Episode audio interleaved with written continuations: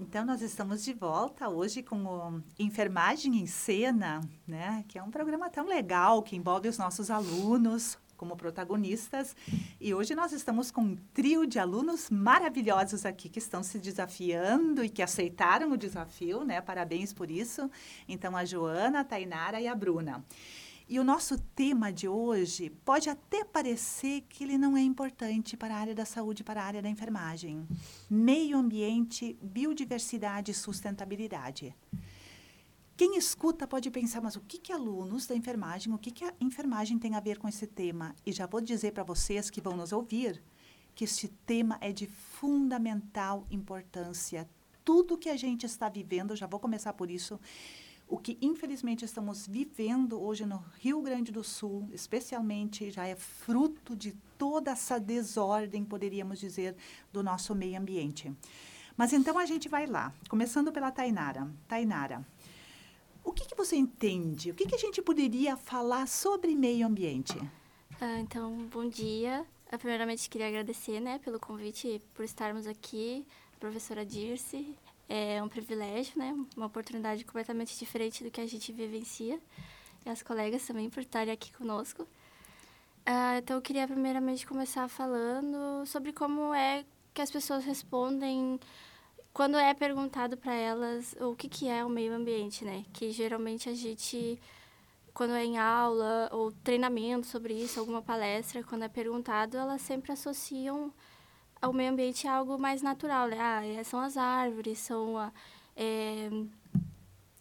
os animais, a água, mas ela vai muito além disso, né?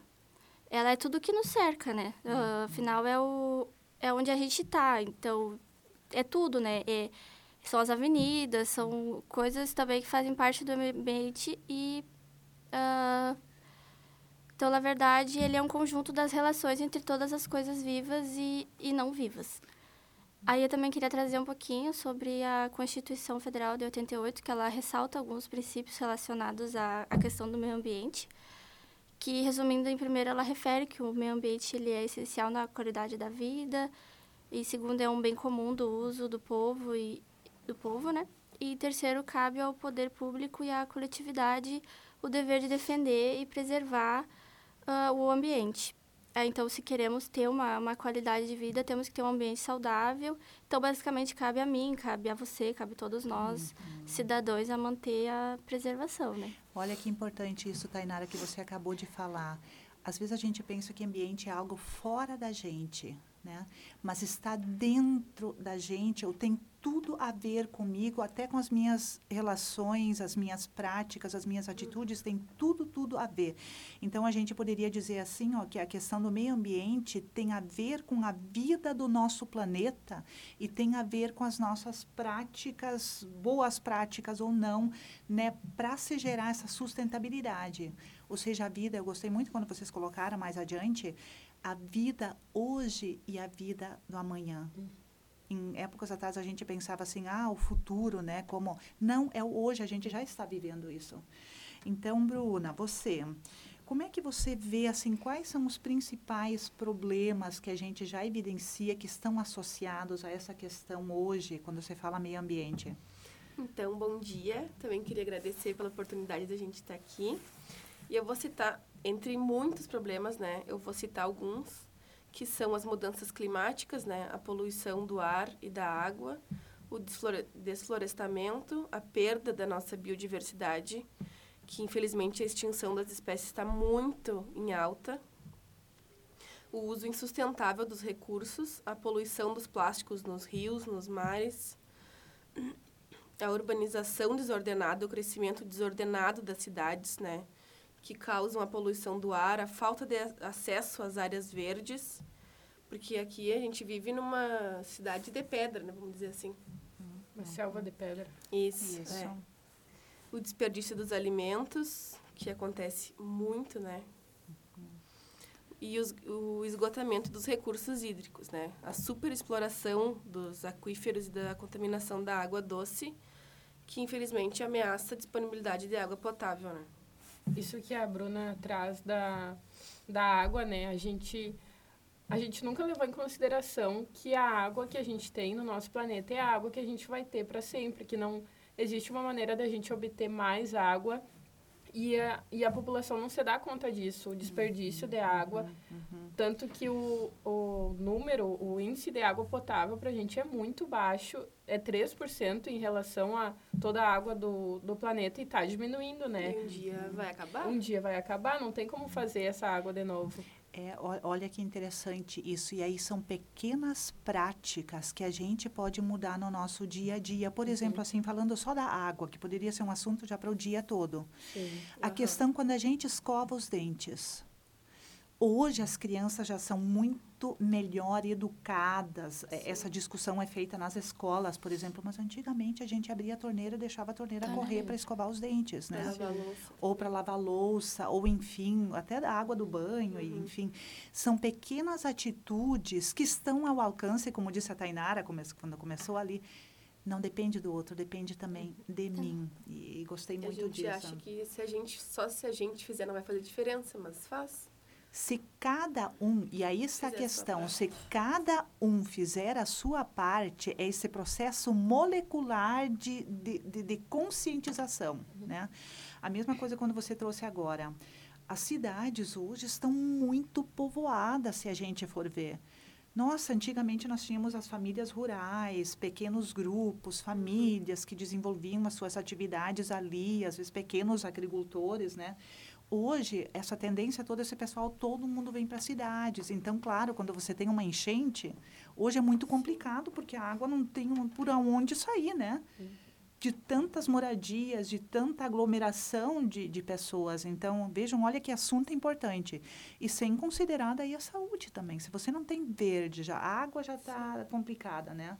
Muitas vezes as famílias acabam tomando o lugar que seria do escoamento da água, que seria da natureza, não é para os... Exatamente, então... Para o ser humano viver ali, né? Para o ser humano, né? E sem contar da biodiversidade, que é um tema aqui tão importante também dentro, por que a gente está perdendo muitas espécies hoje?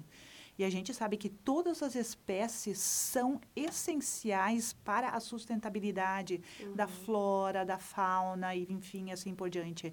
E agora com a Covid, que foi uma outra questão, o que acontece? As coisas vão mutando muito e algumas espécies a gente vai perdendo com isso. Sim. Mas uma outra questão, Bruna. A Bruna agora eu acho que para a Joana. Joana, assim, quando a gente fala hoje também no aquecimento global, dizem que neste ano a gente teve 10% já com calor acima das curvas estimadas, né? O que a gente poderia falar sobre isso, Joana? E como contribuir também, nós também, enquanto enfermeiros, para reduzir esses efeitos, né, do aquecimento? Sim, assim como as meninas, eu agradeço pela oportunidade, né, de estar aqui, poder conversar, compartilhar sobre esse assunto. E em questão de práticas que a gente pode estar fazendo, né? Eu acredito, como a gente já falou, que cada pequena prática pode não resultar instantaneamente, mas contribui, com certeza. Pode não ser agora, mas lá na frente. Então, cada ação que a gente fizer para o meio ambiente vai estar ajudando. Pode não ser a nível do aquecimento, mas em outros fatores. Mas pontos que a gente poderia estar atuando mais e se preocupando mais seria, então, diminuir o desmatamento e, consequentemente, investir no reflorestamento. A gente sabe que as nossas, principalmente aqui no Brasil, as nossas florestas, elas têm grande importância a nível mundial. A gente é considerado o pulmão, né, do mundo. E, como a Bruna falou, né, das cidades de pedra, hoje em dia não se preocupa mais com o verde, fazer, construir, e acaba que você vai perdendo, né? E aí a gente vai tirando as árvores, a gente vai perdendo também a biodiversidade, né? Vai perdendo espécies que viviam ali.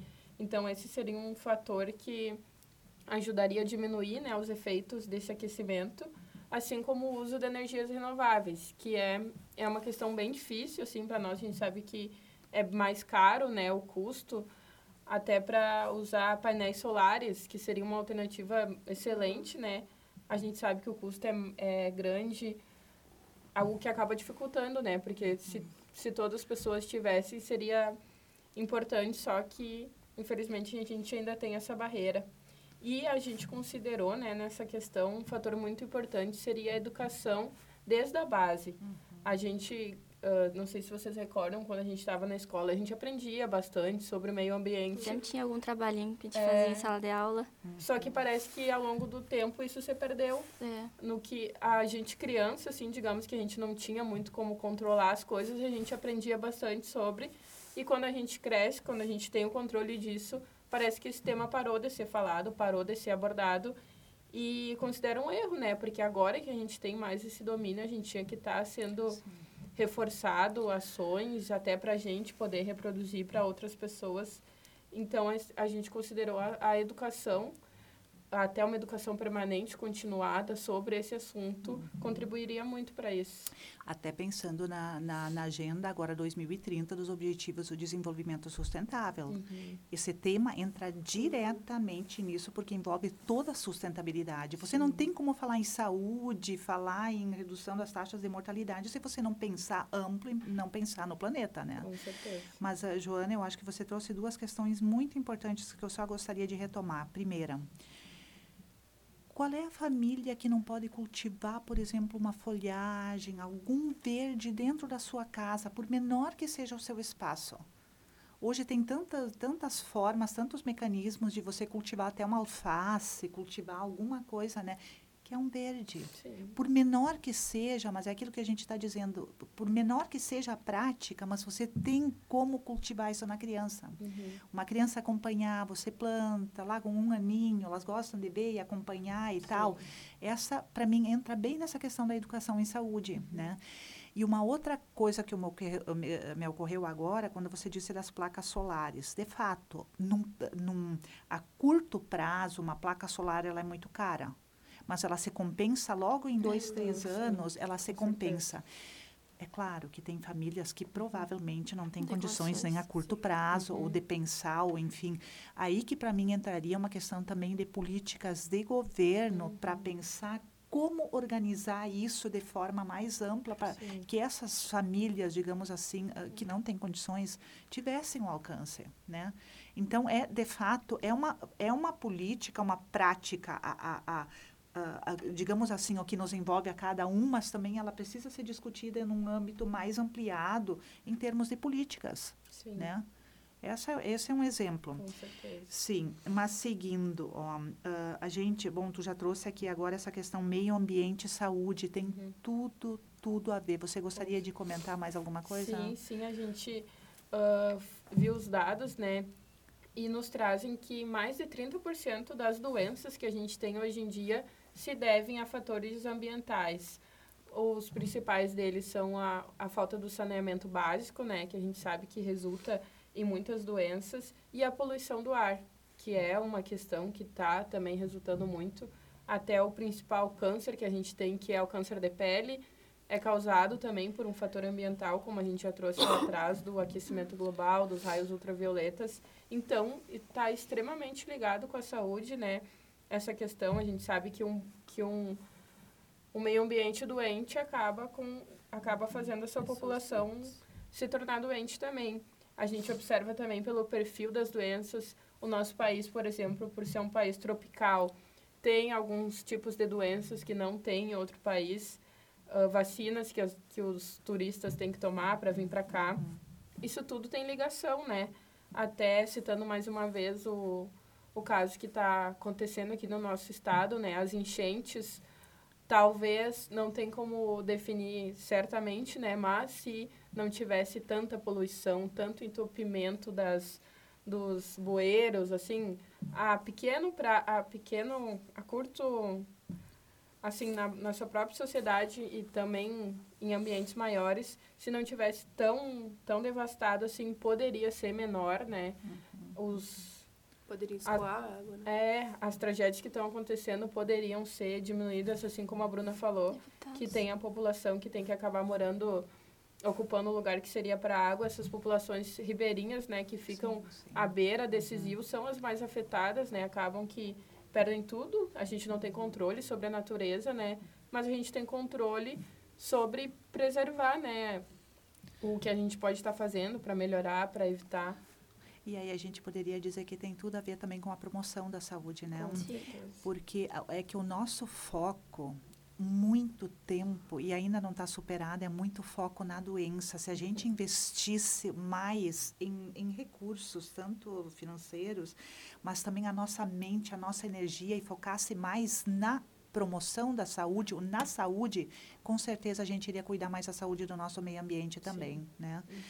Mas, Tainara, uma outra questão, assim, que eu acho que é bem importante, já que aqui nós somos da área da enfermagem, o que a gente poderia falar desse papel do enfermeiro nesse processo todo? Até como a Joana tinha comentado, né, em relação à educação, e até como a gente estava conversando antes, que não é muito visto, né, durante a faculdade, a gente não entra muito a fundo nesse assunto, mas, tipo, aí que entra nesse detalhe, assim, do enfermeiro ter um aperfeiçoamento melhor, principalmente o da atenção básica, que tem um contato maior com as pessoas da comunidade, para se informar como é que tá as coisas em casa, em relação, por exemplo, à dengue, que de água parada e tudo mais. Aí é como eu falei, né, reeducar eles, né, aperfeiçoar para eles poderem guiar, né, os indivíduos para uma prevenção e uma promoção maior das doenças, né. É tudo questão de utilizar estratégias, né, para tentar amenizar a problemática referente à destruição do meio ambiente, né? Você trouxe a questão da dengue, né? É um problema tão... que ficou bem grande até nos últimos dias aqui em Santa Maria. Exato. Muito atual e aqui muito intenso em Santa Maria. E agora a gente imagina com todas essas enchentes, enfim, com tudo, muitas dessas doenças tendem a se agravar, né? Com certeza. Com essas correntes de águas muito fortes, enfim, rompimentos e... Então... Mas, de fato, né, Tainara, eu acho que você trouxe muito bem o enfermeiro ali da Estratégia Saúde da Família, que está próximo das famílias, como fazer. E daí, claro, que não é também qualquer educação, né, gente? Sim. Eu não posso chegar a impor, não posso, porque... Agora, como fazer esse processo para que aquela criança, aquele pai, aquela mãe se deem conta de pequenas atitudes que podem ser tomadas, pequenas práticas, né? Ali onde a gente está, cada um no seu espaço, mas o que a gente pode... A questão dos alimentos, me chamou a atenção quando você trouxe a questão dos alimentos também. Quanto alimento vai fora de forma bem descuidada, ou então o que nós consumimos, isso tudo tem a ver, nós consumimos muitas coisas hoje de uma forma incorreta, né? O que talvez poderiam ser melhor utilizados ou melhor descartados, enfim, seria uma outra grande discussão, né? O descarte não é muito efetivo aqui também, né? Não separam o lixo adequadamente como deveria ser feito. Exato. Às vezes podia ter um aproveitamento melhor e não ter, porque o descarte é incorreto. E assim como a gente falou que a água vai acabar uma hora, né? O lixo também, eu não sei se as pessoas já levarem em consideração que não tem aonde jogar fora o lixo do planeta. Que vai estar aqui, vai estar sempre aqui. O tempo para os materiais, né, se dissolverem é enorme. Então, todo o lixo que a gente está fazendo está aqui no nosso planeta ainda. Existe lixo de antes da gente nascer. E os lixos que a gente produz aí vão ficar por muito tempo. Aí a gente tem outro agravo, né, que são os lixões, que a gente sabe que ali acaba acometendo vários tipos de doenças, né? Porque a gente tem a vulnerabilidade social, que as pessoas acabam por estar adentrando nesses cenários. Mas, com certeza, se a gente conseguisse, a nível mundial, assim, diminuir essa demanda de lixo, esse tanto de lixo que a gente produz, reutilizar, que até vai entrar no próximo tema que a gente fala, com certeza a gente teria benefícios a curtíssimo prazo. Pois então, olha que interessante isso também, ó. Você tem a prática em âmbito pessoal, de família, agora pensando mesmo na questão da reciclagem. Às vezes são coisas tão pequenas, né? Mas como também ensinar a criança a já separar em casa. Mas aí, obviamente, que nós temos que ter políticas municipais, políticas mais amplas, de coleta seletiva desse material, que é um dos problemas hoje ainda. Com certeza. E vocês todos conhecem a nossa associação de reciclagem, onde eu já estou há tantos anos, e é sempre um problema também da forma como esse material chega para essas pessoas. Às vezes até com bichos mortos, sabe? Coisas de toda a natureza. E aí, com facilidade, uma pessoa se contamina, sem contaminar todo outro material e assim por diante. Né? Então, de fato, é um tema muito amplo. Joana, ainda, a gente poderia também falar das estratégias, uhum. né? Que estratégias mais concretas nós teríamos para pensar essa questão da sustentabilidade? Uhum. A gente pensou em algumas ações a nível de saúde mesmo, né? Nós, como uhum. profissionais de saúde, e a gente trouxe algumas. Uma delas seria os absorventes reutilizáveis, que a gente sabe que é uma demanda que as mulheres têm por um grande período da vida, né? E a gente sabe que hoje já existe umas maneiras de diminuir, né, o lixo causado, né, pelo uso do absorvente, como os coletores menstruais, que são uma alternativa sustentável. Até existem calcinhas uhum. menstruais, né? Que é reutilizável. Uhum, que é lavável. Então, é um fator que a gente apontou. Um que é bem preocupante, assim, na nossa área é o descarte dos medicamentos, né? A gente sabe que a grande maioria dos medicamentos são descartados e acabam nos oceanos. E a gente tem ali outra biodiversidade, né? Milhares de espécies, né? Que estão sendo prejudicadas porque esses medicamentos são tóxicos, né? Sim. Tem que existir, tem que ser promovido melhor aonde que esses medicamentos podem estar sendo descartáveis. A gente sabe que a nossa sociedade acaba que coloca resto decomprimido no sanitário, no lixo, que com certeza não é a melhor alternativa para estar sendo feito esse descarte. Também o monitoramento e o controle da qualidade da água, principalmente agora que a senhora até citou que esses desastres que estão acontecendo aqui com nós, né, e passando essas enchentes, será que vai estar sendo feita alguma avaliação da qualidade dessa água, que água que vai estar sendo ofertada novamente para a população? Depois de tudo isso, depois de passar por tudo que a gente está passando, né?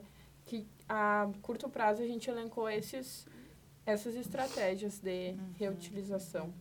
E o melhor seria ainda, até me falou muito forte quando você disse a questão do descarte dos medicamentos. O melhor ainda seria se a gente não precisasse descartar nada, né? E aí são cuidados muito, às vezes, muito pequenos, mas de uma grande relevância, de um grande impacto. Por exemplo, na hora de aspirar um antibiótico no hospital, uhum.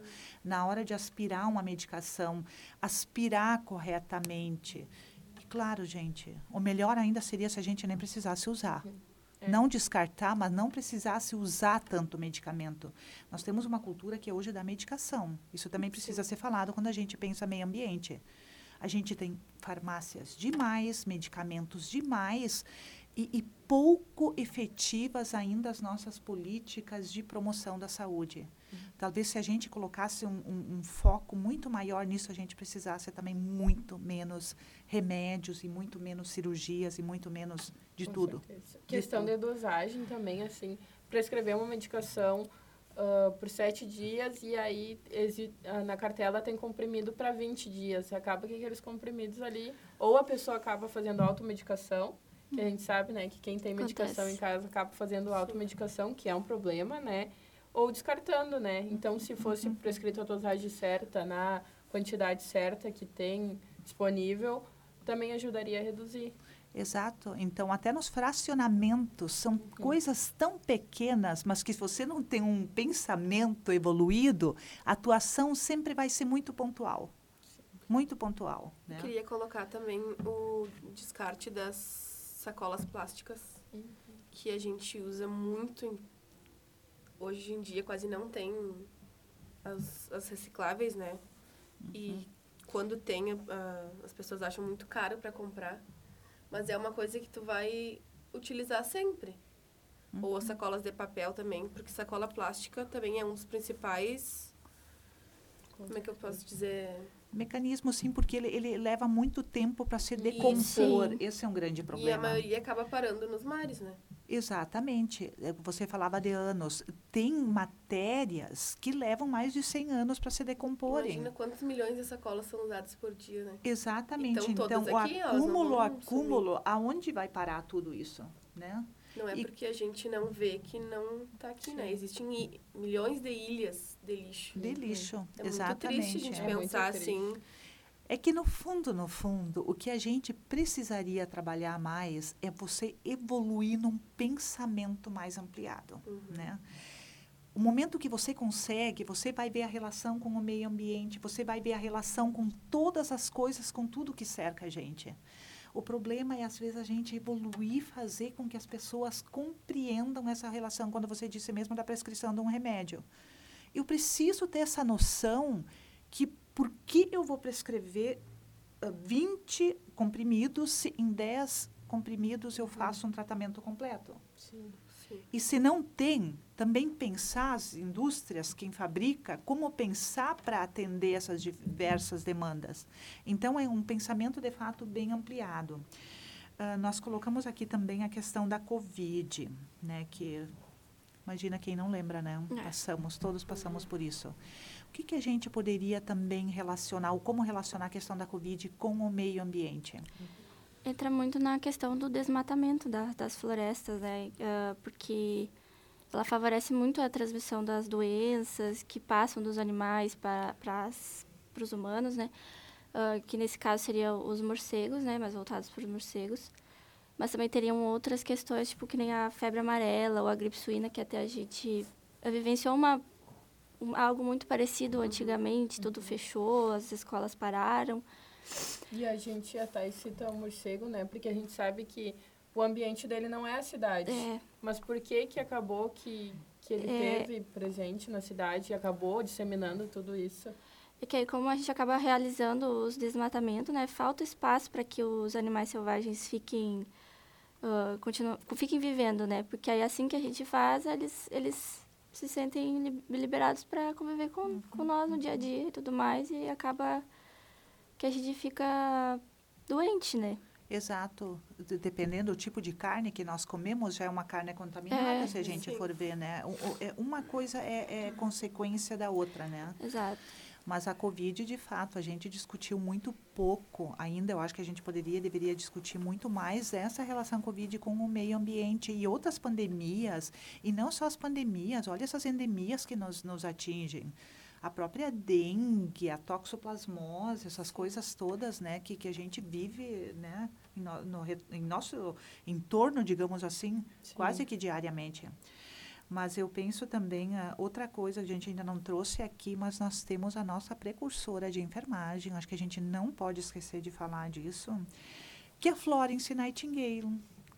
Por que ela é uma referência mundial quando se fala hoje em infecção, controle de infecção hospitalar? Né? O que ela trouxe que a gente poderia dizer que ela trouxe de boas práticas para o nosso meio ambiente?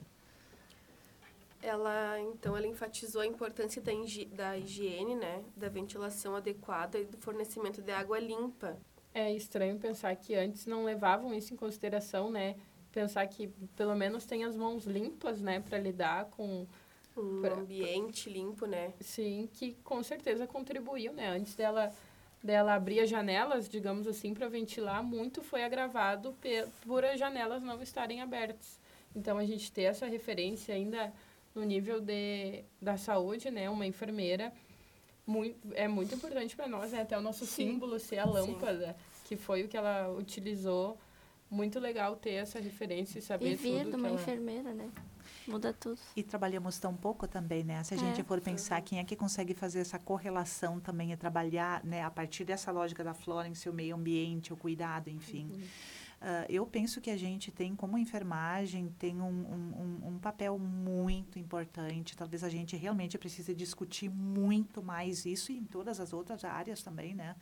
Mas trazer a Florence, trazer à tona, já se passaram mais de 100 anos da sua morte, né? Já temos mais de 100 anos agora do nosso curso aqui, do primeiro curso de enfermagem aqui no Brasil, foi em 23, né? 1923, então já são 100 anos idos, né?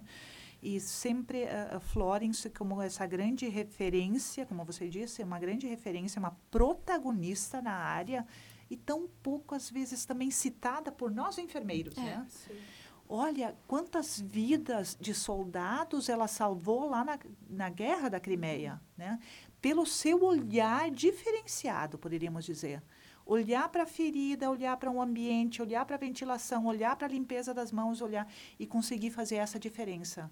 Não foram nem os remédios. Talvez muitos soldados ali foram salvos por essas boas práticas, que eu chamei até de boas práticas ambientais, né, que começaram por Florence.